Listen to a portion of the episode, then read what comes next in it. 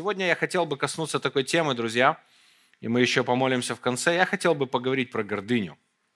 Это очень интересная тема. А, почему я хочу об этом поговорить? Мое небольшое свидетельство тоже. Ну, я сначала прочитаю послание Иакова, 4 глава, 6 стих. я уверен, что многие из вас это эксперты в гордыне, как бы, да. Вы могли бы каждый выйти сюда и научить других, рассказать, чем гордыня плохо. И действительно, это плохо. Библия говорит, смотрите, Бог гордым противится, да, Иакова 4 глава 6 стих. Бог гордым противится, а смиренным дает благодать. Посему сказано, да, Бог гордым противится, а смиренным дает благодать. И каждый из вас мог бы выйти сюда и рассказать много о гордыне. И я расскажу свой случай, и очень часто люди говорят, что вот вы такие там, ну, некоторые люди говорят, что служителя всегда такие правильные, у них все так хорошо, аж противно, да. То есть как бы хочется, чтобы у них тоже все было плохо. Но на самом деле у служителей не так плохо, как вам хотелось бы, но бывают тоже проблемы.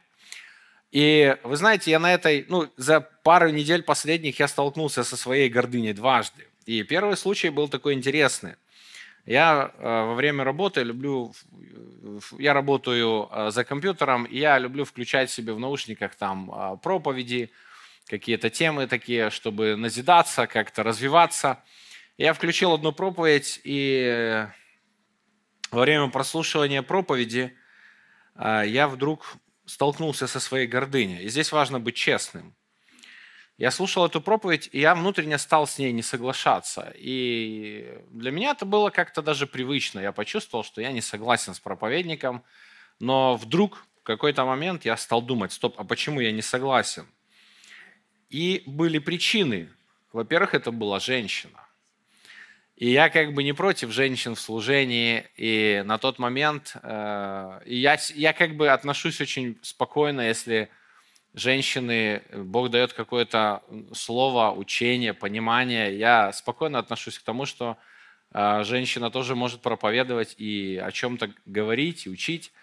Но в тот момент я так чувствовал, знаете, такое, ну как бы, ну вот да, женщина.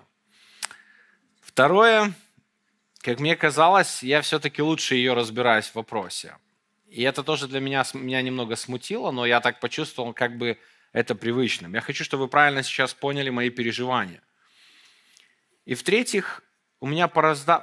ну, возникало внутреннее чувство неприятное, что мне как бы неприятно то, о чем она говорит. Вот мне как бы такое вот отражение. И эти три фактора и моя рука уже потянулась к тому, чтобы выключать. Я уже такой довольный. Все. Женщина говорит то, в чем не понимает ничего, и мне это неприятно, я готов был выключить. И мне не стыдно об этом рассказывать, кстати.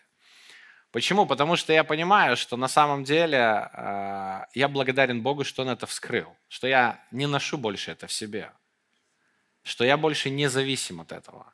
И теперь смотрите, э, я уже готов был выключить, как вдруг вот что-то внутри меня, знаете, вот это какая-то внутренняя моя часть духовная, скажем так, побудила меня задать Богу вопрос. Бог, что я чувствую?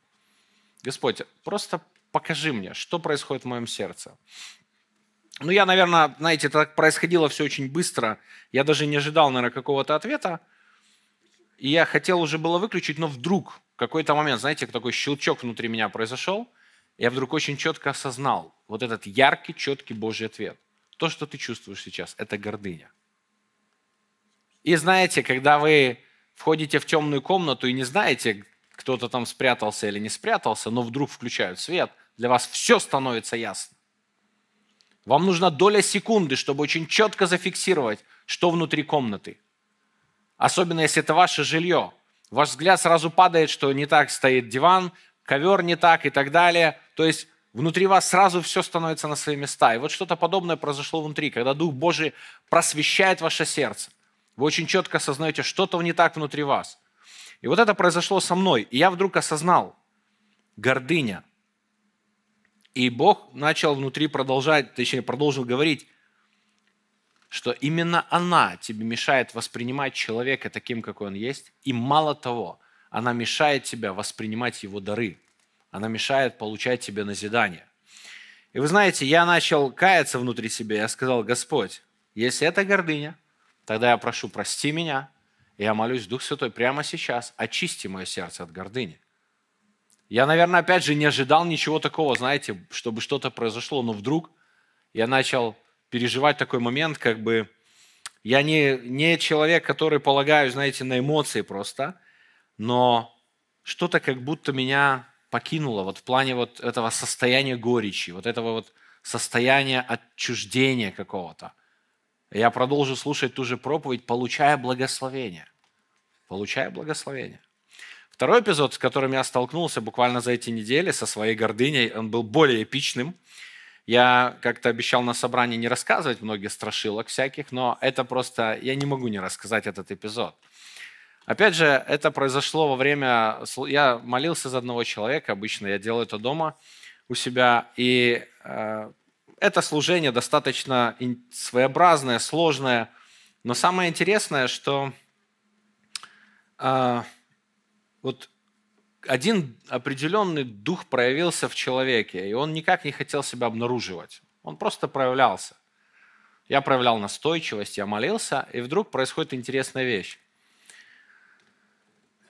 Этот дух как бы так говорит, а ты, ты же знаешь, кто я, какой главный грех? Это гордыня. И дальше он говорит, она же есть и в тебе. Вот представьте себе мое состояние, и опять же, мне не стыдно сейчас об этом рассказывать. Представьте мое состояние, когда я тут такой представитель Божьего Царства, молюсь за освобождение человека, и тут проявляется какой-то дух и говорит, а я гордыня, и я знаю, что она есть и в тебе. Как бы вы себя почувствовали в такой ситуации? Потому что и я знаю, что он не врет. А самое парадоксальное, знаете, я опять же говорю, Господи, ну я внутри так молюсь, говорю, Господь, у меня нет ни стыда, ни страха, ни смущения, потому что я знаю, что то, о чем Он говорит, правда, но это часть правды. И я понимаю, что внутри меня вот моментально Дух Святой дает какое-то направление, я говорю, да, она есть во мне, но я покрыт кровью Иисуса Христа. Моя гордыня прощена Богом, и Он с ней разбирается. И тогда у демона нету никакого варианта другого ответа, потому что он понимает, что есть грешник, который живет в состоянии греха, и грешник, прощенный Христом, который исповедовал свой грех, который позволяет Духу Святому полностью разобраться с ним. И, может быть, какие-то моменты в жизни еще остаются. Это происходит на уровне борьбы с моей плоти, это происходит моей греховной природы – но разница заключается в том, что я распят, моя плоть со страстями и похотями, она распята на Голговском кресте. И это дает мне право и привилегию жить в Иисусе. И вот, вот эта вещь меня тоже, скажем так, вдохновила размышлять, насколько правильно я ощущаю внутри себя определенные вещи и насколько правильно я выстраиваю их внутри себя – Потому что в духовном мире очень четко видно, этот бес сразу сказал, это есть и в тебе. Но разница, еще раз подчеркиваю, заключается не в том, что, о да, это есть во мне, извини, оставайся, дорогой. Разница заключается в том, что я приношу это Иисусу, и я приносил это, и Он знает меня. Мы двигаемся дальше. Я не буду занимать много времени, но для, для нас сегодня очень важно понять, как гордыня проявляется, оперирует в жизни христианина. И мы ее разберем на примере вот личных убеждений. Кстати, сегодня об этом в первой проповеди а, касалось, почему люди не приняли Иисуса, почему они его не оценили, они отвергли его. И вот здесь суть гордыни, мы, думаю, многие знаете, это эгоцентризм. То есть, когда в центре моей жизни стоит мое личное «я», стоит моя а, ценность, моя личность. И я открою одно место Священного Писания вместе с вами, Евангелие от Матфея, 16 глава, с 21 стиха. Она говорит, «С того времени Иисус начал открывать ученикам своим, что ему должно идти в Иерусалим и много пострадать от старейшин, первосвященников, книжников и бить биту, в третий день воскреснуть. И отозвав его, Петр начал прикословить, прикословить ему, а, говоря, «Будь милостив к себе, Господи, да не будет этого с тобой». Он же, обратившись, сказал Петру, отойди от меня, сатана, ты мне соблазн, потому что думаешь не о том, что Божье, но что человеческое. Тогда Иисус сказал ученикам своим, если кто хочет идти за мною, отвергни себя, возьми крест свой, следуй за мной, ибо кто хочет душу сберечь, тот ее потеряет, а кто потеряет душу свою ради меня, тот обретет ее. В этом скрыт корневой момент. Петр пришел с очень важным посланием к Иисусу. Будь к себе милостив, прояви к себе сострадание. И здесь мы можем усмотреть, что суть гордыни заключается как раз в эгоцентризме. Будь к себе милостив, то есть поставь себя на первое место вещей. Поставь себя на главенствующую позицию, что бы ни происходило, к чему бы не призывал тебя Господь, к чему бы не вело тебя призвание, что бы не отдавало тебе повеление делать заповедь Божья. Не ставь это выше себя. Будь к себе милостив. И это ключевой момент – Потому что иногда Божья заповедь говорит нам, не совершай это или не делай того. Призвание Иисуса повелевал ему идти в Иерусалим и пострадать, и умереть. И он очень хорошо это понимал.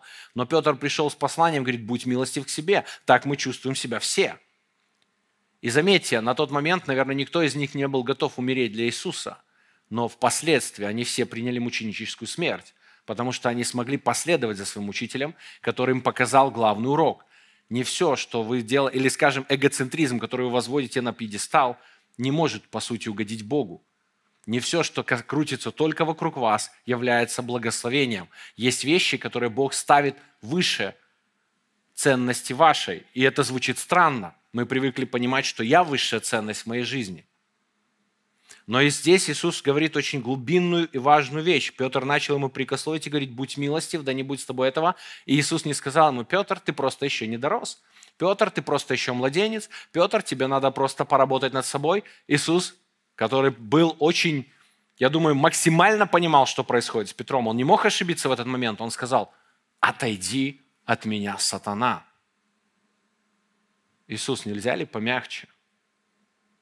Нельзя ли как-то смягчить этот момент? Нет. Этот момент нельзя смягчить. Отойди от меня, сатана. Ты соблазн для меня. Ты пытаешься поставить на пьедестал э, внутренние те вещи, которые Бог хочет оттуда убрать. Ты пытаешься заменить очень глубинные понятия, потому когда ты делаешь это, ты соблазн для кого-то. Иисус говорит, отойди, Петр, при том, что ты мне друг, и я тебя уважаю, но отойди, ты соблазняешь меня – и дальше он раскрывает вот эту важную суть. Он говорит, кто хочет идти за мной, отвергни себя. Убери себя с пьедестала. Позволь Богу стать на этом пьедестале. Он никогда не приведет тебя к состоянию просто унижения, которое тебя будут вытирать ноги и растаптывать, то, чего так боятся люди. Просто доверься Ему и позволь Ему стать на этом пьедестале.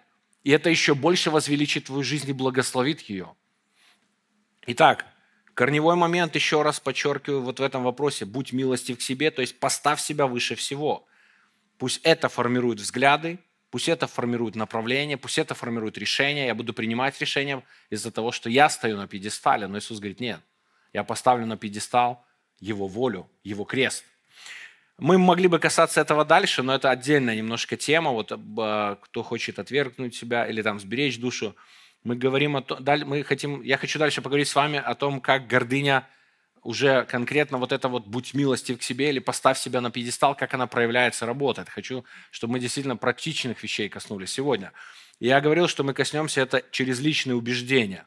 Сегодня христиане, многие знают все ответы на вопросы. Если сегодня спросить у вас, например, и очень хорошим примером является здесь вот свидетельство Даши, которое мы слышали.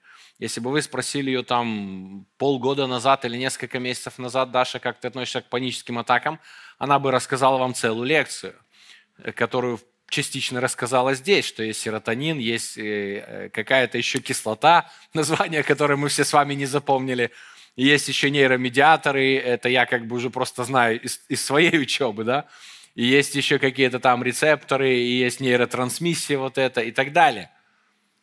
И никто из вас не смог бы убедить ее, что она может ошибаться.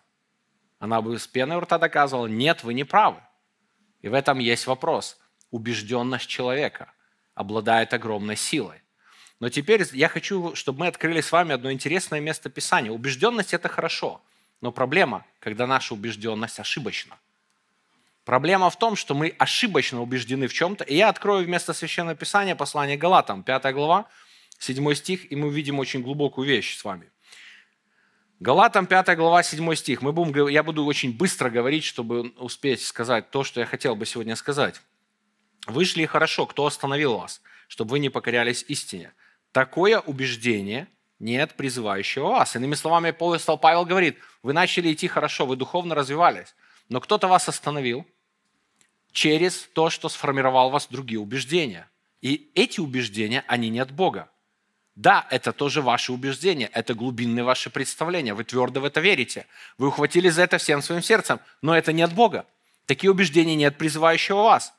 Малая закваска заквашивает все тесто. Я уверен в вас, Господи, что вы не будете мыслить иначе, а смущающий вас, кто бы он ни был, понесет на себе суждение. И дальше он говорит, за что же гонят меня братья, если теперь проповедую обрезание?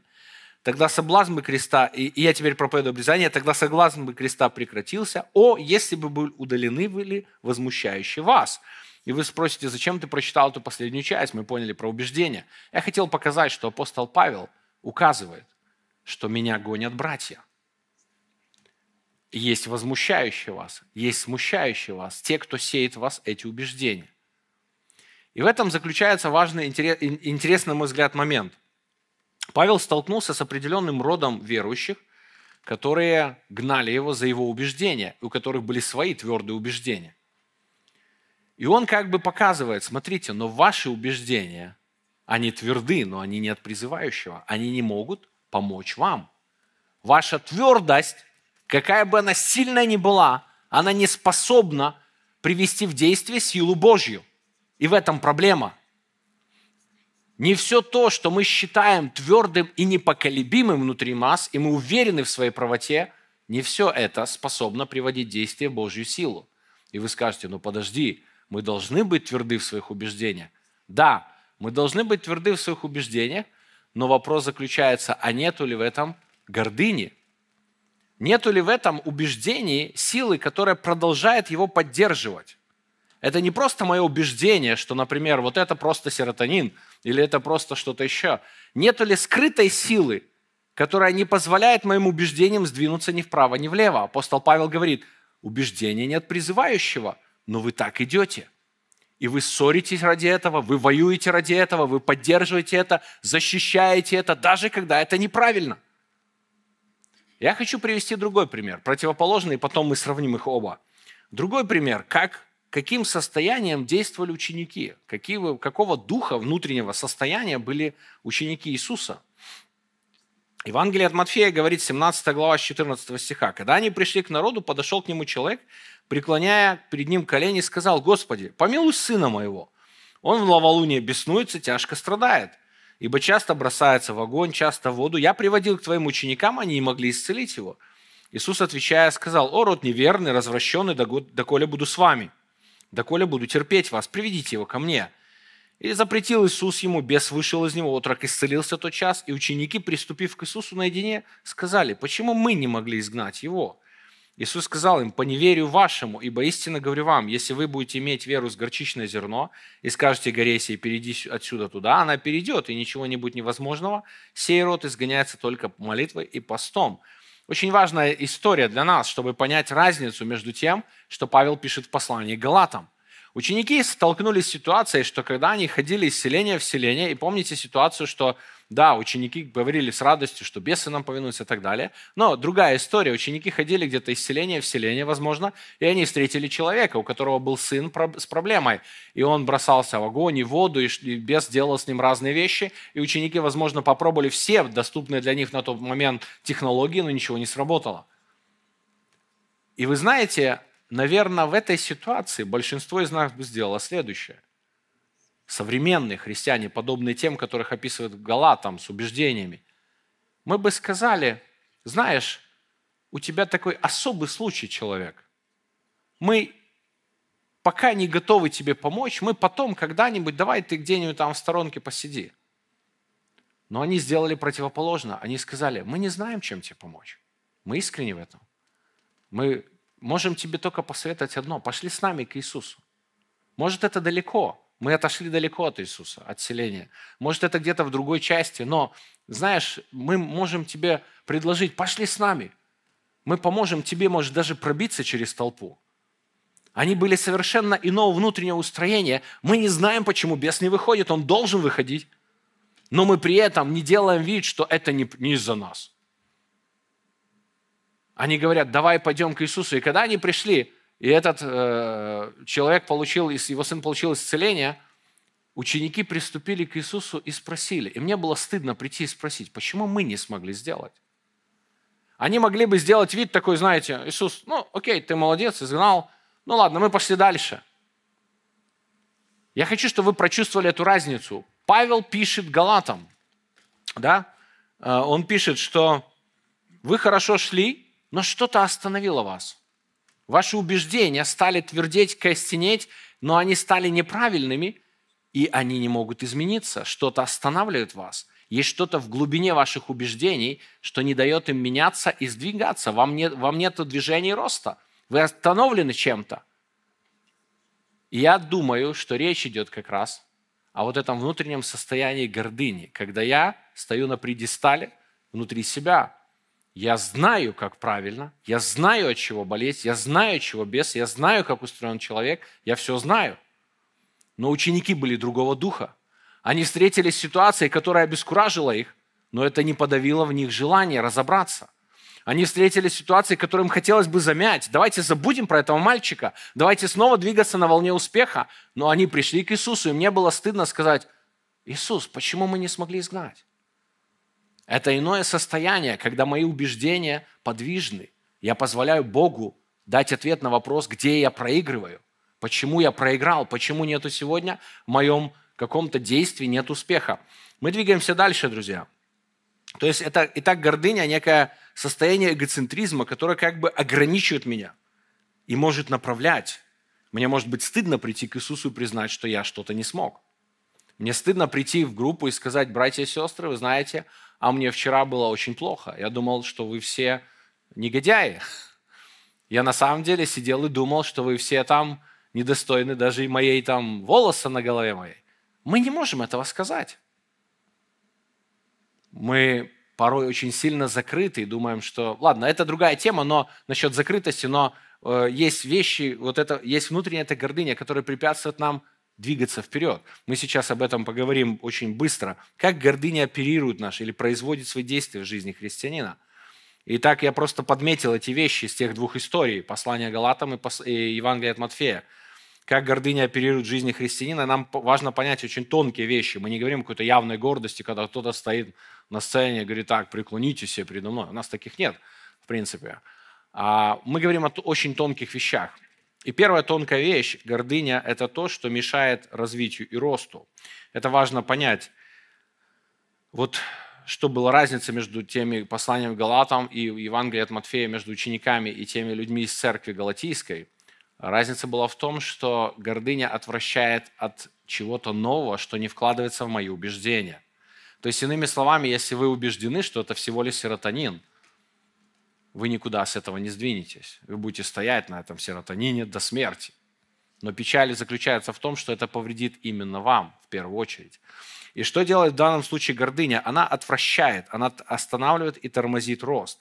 Я приведу историю Петра, я не буду ее читать всю, но в Деяниях апостолов, 10 главы 44 стиха, есть такой эпизод. Когда Петр продолжал эту речь, Дух Святой сошел на всех слушавших Слово, и верующие из обрезанных, пришедших с Петром, изумились и вы поймете сейчас, почему, кто не знает этой истории, что дар Святого Духа излился на язычников, ибо слышали говорящими языками, величавшими Бога. Тогда Петр сказал, кто может запретить креститься водой тем, которые, как мы, получили Святого Духа? Верующие с обрезанных пришли и изумились, потому что в этот момент, в этой горнице, в, этом, в этой комнате произошло что-то уникальное. Произошло событие мирового масштаба, событие, которое было трудно представить. Иудеи, рожденные свыше верующие в Иисуса Христа, пришли в дом к язычникам по приглашению, начали благовествовать им.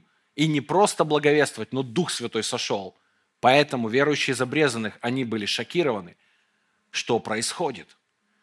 Не менее был шокирован сам Петр, но если брать предысторию этого, этого эпизода, то он начинается с того, что когда Петр был в одном доме, ему явилось небесное видение.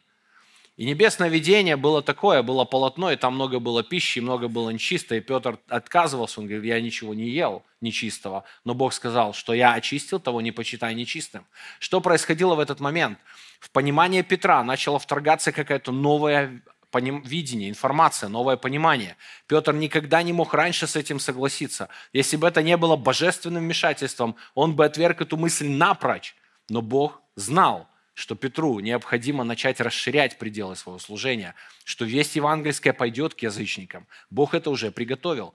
Но если бы Петр сказал, ой, бред какой-то причудился, привиделся, у меня есть свое убеждение, я четко знаю, что с язычниками у нас нет ничего общего, он бы остановил себя и перестал бы быть инструментом Божьим в этом плане. Иными словами, друзья, важно понимать, что именно гордыня способна ограничить нашу жизнь от того, что Бог в нее запланировал. Каким образом это может быть касаться нашей, нашей жизни? Да? То есть э, есть вещи, которые не от Бога в нашей жизни, как Павел пишет Галатам. И вам просто надо и признать. Но вы не можете, потому что вы убеждены, что вы все понимаете о своей жизни. Например, у вас есть страх. И этот страх давно не от Бога. И он никогда не был от Бога. И Бог всегда хотел его у вас убрать но вы всегда думали, что этот страх – это результат какой-то глубокой работы, которую Бог сделал в вашей жизни. И вы настолько убеждены в этом, что никто не может вас в этом сдвинуть, ни проповедник, у вас нет никакого авторитета. Никто для вас не авторитет здесь. Вы говорите, пока Бог мне лично не скажет. Я сижу и жду, пока Бог мне лично не скажет. И проходит десятки лет, и он ничего вам не говорит. И я знаю таких людей, которые говорят, я жду, пока Бог мне скажет сам, и он ничего не говорит. Потому что ваши убеждения, которых вы закостенели, они на самом деле пропитаны гордыней. И вам сложно от них отказаться. Вам сложно принять, что вы были неправы. Вам сложно принять. Мы дальше потом, мы, мы дальше поговорим еще о каких-то аспектах. То есть вам сложно принять, что вы неправы, и поэтому вы стоите и стоите в своем страхе. Давно Бог хотел уже избавить вас от него. Но гордыня, именно то внутреннее состояние, что было в Галатах, оно мешает вам именно распрощаться со своим страхом. Итак,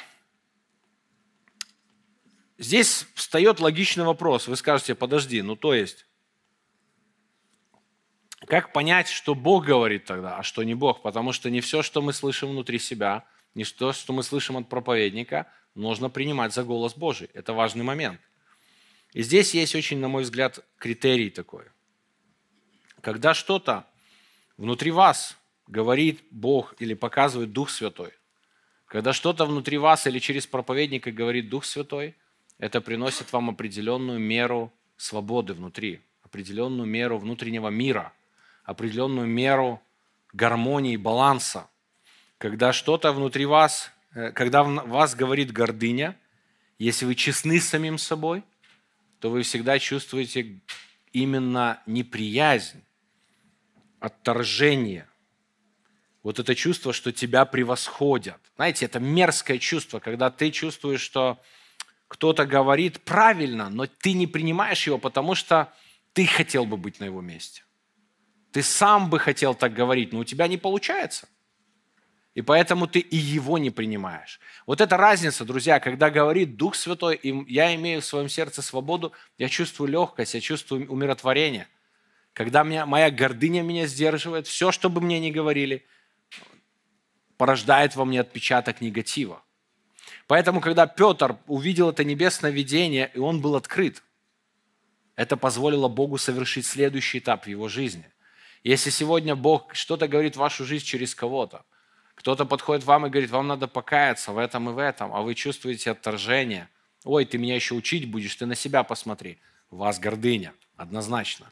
Вы можете обнаружить это. И она делает страшную разрушительную вещь. Она ограничивает вашу жизнь и мешает развитию и росту. Это то, что касается развития и роста. И вы блокируете себя. Никто не сможет вам послужить своим даром, никто не сможет быть для вас благословением. Это сдерживает вас. Вторая вещь, она обременяет внутри и формирует непринятость, формирует некую отверженность, формирует неприязнь. Это тоже важный момент – Уязвленная гордыня всегда причиняет внутреннюю боль, чувство непринятости, обиды, недооцененности. Это очень часто бывает у проповедников. Например, проповедники любят, чтобы их, проповедь, их проповедями восхищались, чтобы они были приняты с восторгом. Да? Я думаю, что в этом, этим грешит основная масса проповедников. В молодости я был тоже не исключением в этом, и сейчас я как-то, ну, я искренне говорю, я отношусь к этому очень ровно. Может просто, что, ну, мне уже хватило этого в жизни, не знаю. Но особенно по молодости проповедники любят, чтобы их проповедями восторгались. Но проблема заключается в том, что то, что он говорит, как правило, оно очень простое. Оно как бы можно этим восторгаться, но с такой натяжкой, как ребенок приносит вам свой рисунок, и там каляки-маляки, и он говорит, посмотри, какая машинка. И ты говоришь, вау! Потому что ты понимаешь, что ты говоришь вау не потому, что там действительно круто нарисовано, прорисованы детали, и это можно прям на выставку отправлять, а потому что это ваш ребенок. И вот что происходит, проповедник говорит какие-то простые вещи, но когда к нему кто-то подойдет и скажет, ну так было, как правило, у него сразу внутри, как это так? Это звучали глубинные истины от самого Господа. Он, конечно, это вам не покажет своим видом, он будет просто стоять и улыбаться, но примерно внутри у него это будет происходить. И он как бы вида не подаст, и, но по факту он почувствует горечь и скажет, а не оценивают здесь эти проповеди духовные. Это плотские люди. На самом деле все просто и банально. Это одно из проявлений гордыни. И давайте будем с этим честны. Все, что уязвляет вас, где вы чувствуете себя недооцененным, непринятым, неоцененным, оно может иметь в себе внутри гордыню – просто она причиняет вам боль. Я приведу библейский пример очень быстро. Первая книга Царств, 18 глава, когда Саул с Давидом возвращались с какой-то очередной разборки между там царями, царствами. И написано, 18 глава 7 стиха, «И восклицали женщины, говоря, Саул победил тысячи, а Давид десятки тысяч. И Саул сильно огорчился. Неприятно было это ему слово. Он сказал, Давиду дали десятки тысяч, а мне тысячи. Ему не достает только царства. И с того дня потом подозрительно смотрел Давид на Саула. С того дня проповедник будет смотреть на вас подозрительно, потому что вы не оценили силу и мощь его проповедей. Вы не оценили глубину и помазание мысли, которую он заложил в себе. И для него вы плоской человек теперь. Но на самом деле вы-то от этого не страдаете, в принципе. Страдает он. Потому что он даже не хочет понять, что то, что им движет сейчас, самая обычная гордыня которая и формирует внутри боль. Это как занозу загнать в тело. Всегда будет нарывать и будет гной. Точно так же гордыня внутри человека, она всегда будет формировать боль и непринятость. Недооценили, не приняли, не поняли, я же лучше, я и так далее, и так далее. Поэтому вот это второй признак.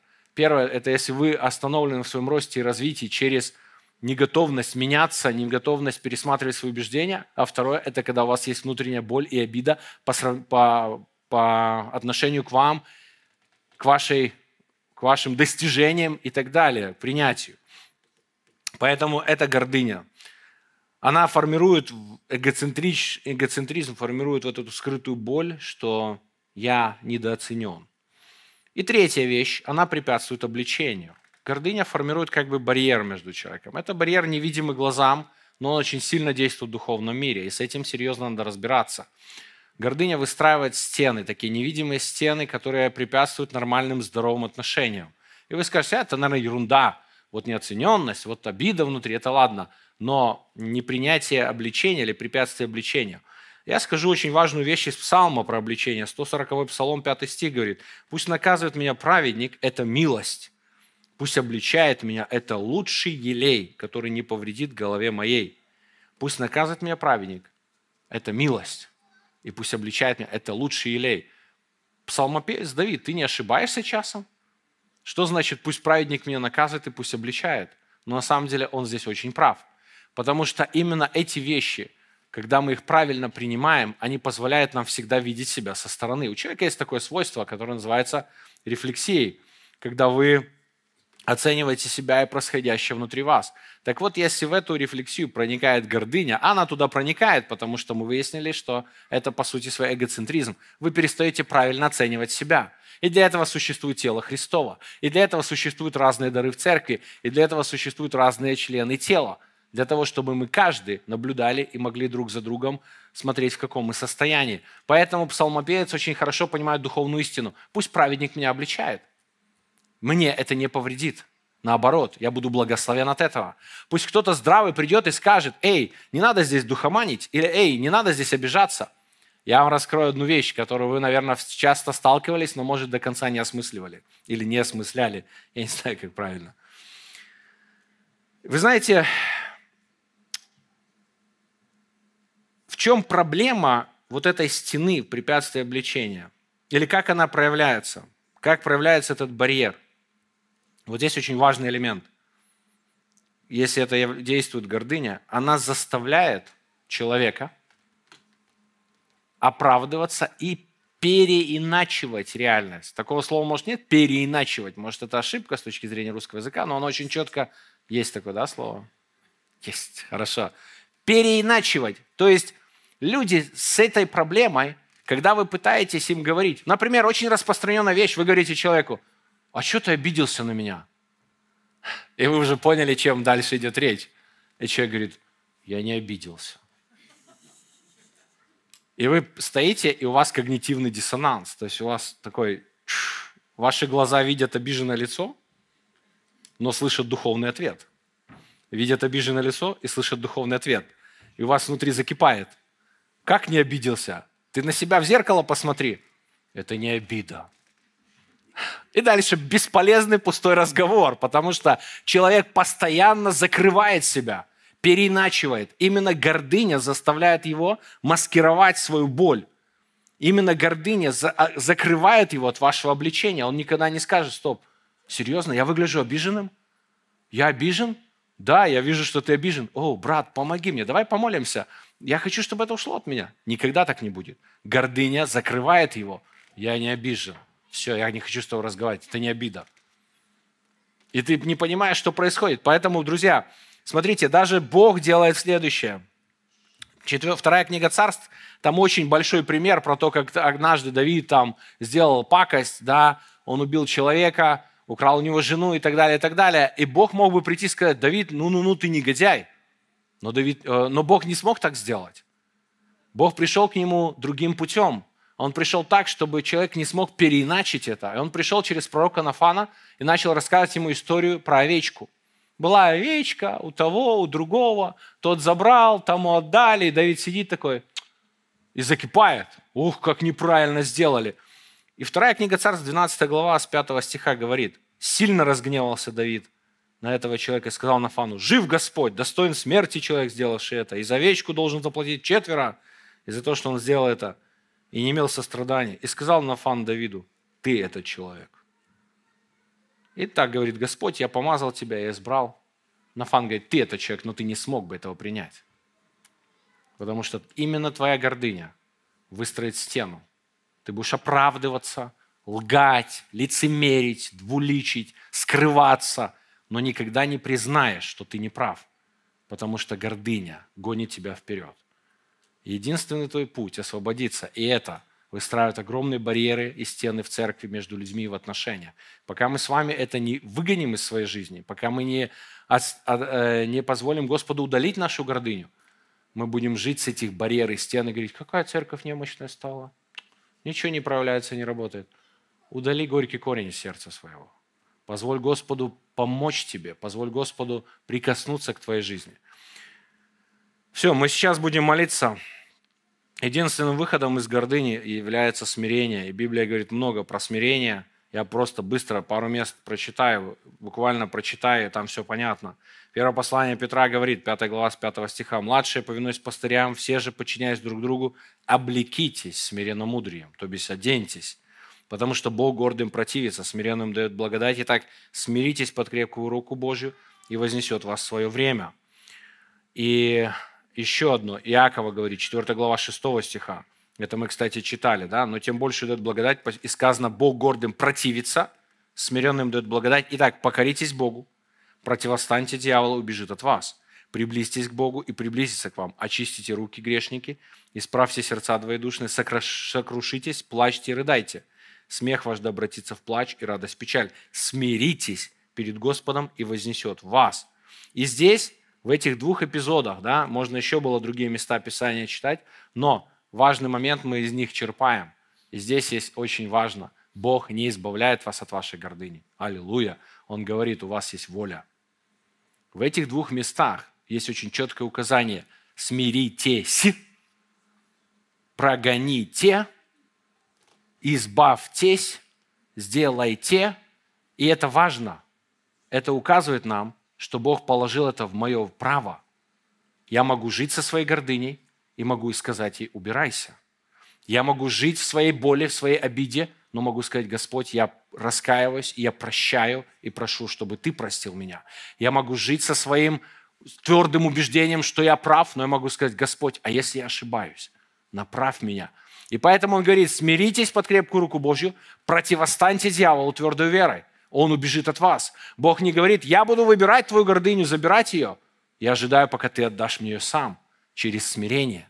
Смирение, или здесь слово употребляется еще другое, смиренно мудрее, это мое состояние, когда я убираю с престола своего сердца себя, свой эгоцентризм и беру, Господь, я беру Твой крест. Я полагаю Твою волю в центр моей жизни. Я хочу смиряться перед Твоими заповедями. И здесь не просто слово смирение, но смиренно мудрее. То есть это определенное смирение, которое делает меня правильным, делает меня мудрым, имеет, имеющим направление. Поэтому, братья и сестры, здесь есть очень важный момент – это ваша воля.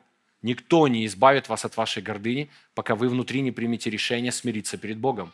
Это ваше решение. Дух Святой сделает остальную часть работы. Бог придет и через ситуации изменит вашу жизнь. Бог даст свои ответы и выведет вас из ваших тупиков. Но первое, постепенно, при вашей гордыни, это ваша воля. Я мог бы выключить эту проповедь, которую я смотрел с самого начала, но я задал Богу простой вопрос. Бог, что во мне? И он поспешил со своим ответом. Он сказал, в тебе гордыня, и у тебя есть право от нее избавиться. Поэтому сегодня, когда мы будем молиться с вами, у вас есть право избавиться от вашей гордыни. Если вы видите эти три вещи в своей жизни, что а вы ограничены из-за своих убеждений в своем росте и развитии, у вас есть эта внутренняя боль, которая постоянно вам чувствуете себя непринятым, каким-то недооцененным, и у вас есть то, что мешает вашим облич... то, что мешает обличать вас, то, что мешает принимать вам обличение, вы пытаетесь все время выставить себя лучше, чем вы есть на самом деле, то мой диагноз для вас однозначен. У вас есть гордыня. И Божий рецепт для вас – смириться, то есть признать себя, то есть, ну, или, скажем, сделать три простых шага. Признать ее наличие, быть честными с самим собой, проявить свою волю, то есть отказаться от своей гордыни и смириться в этой сфере перед Богом. И тогда Господь вознесет вас. Давайте поднимемся для молитвы.